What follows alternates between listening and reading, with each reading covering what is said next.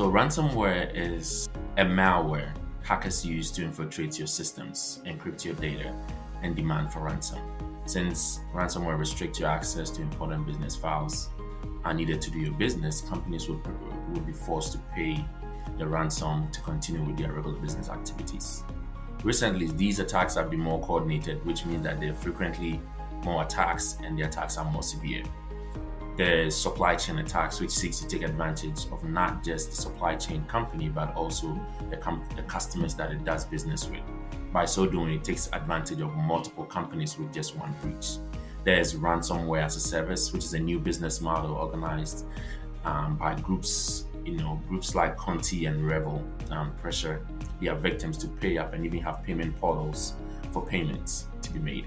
In most cases, you find multiple parties in one attack just to muddy who is actually responsible for the attack. There's also phishing, which continues to be the main point of um, entry for ransomware to slip into your network. Hackers are continually continuing to evolve their techniques in phishing, creating more convincing scenarios at scale.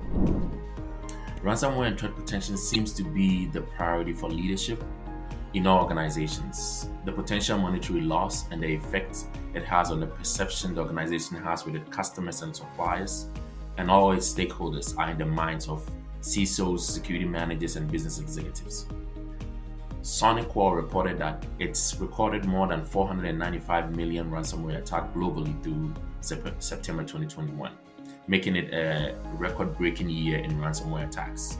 IBM cost of data breach in 2021 shows that the ransomware attack cost $4.6 million in average.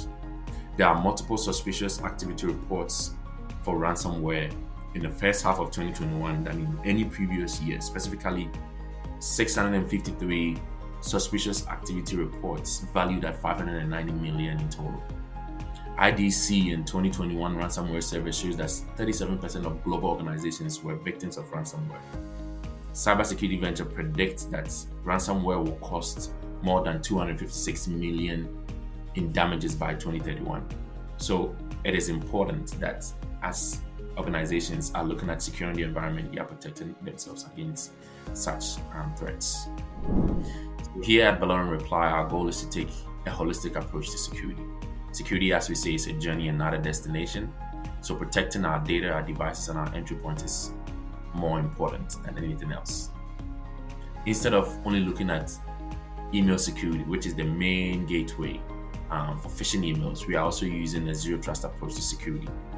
Using Microsoft solutions like Exchange Online Protection, Microsoft Endpoint Manager, conditional access policies, Azure Network and Azure AD Application Proxy, Microsoft Purview and Information Protection, Azure Security, and on top of all that, the Microsoft 365 Defender Suite, which gives you a cohesive platform for threat protection and a seamless connection for all your data sources for better management.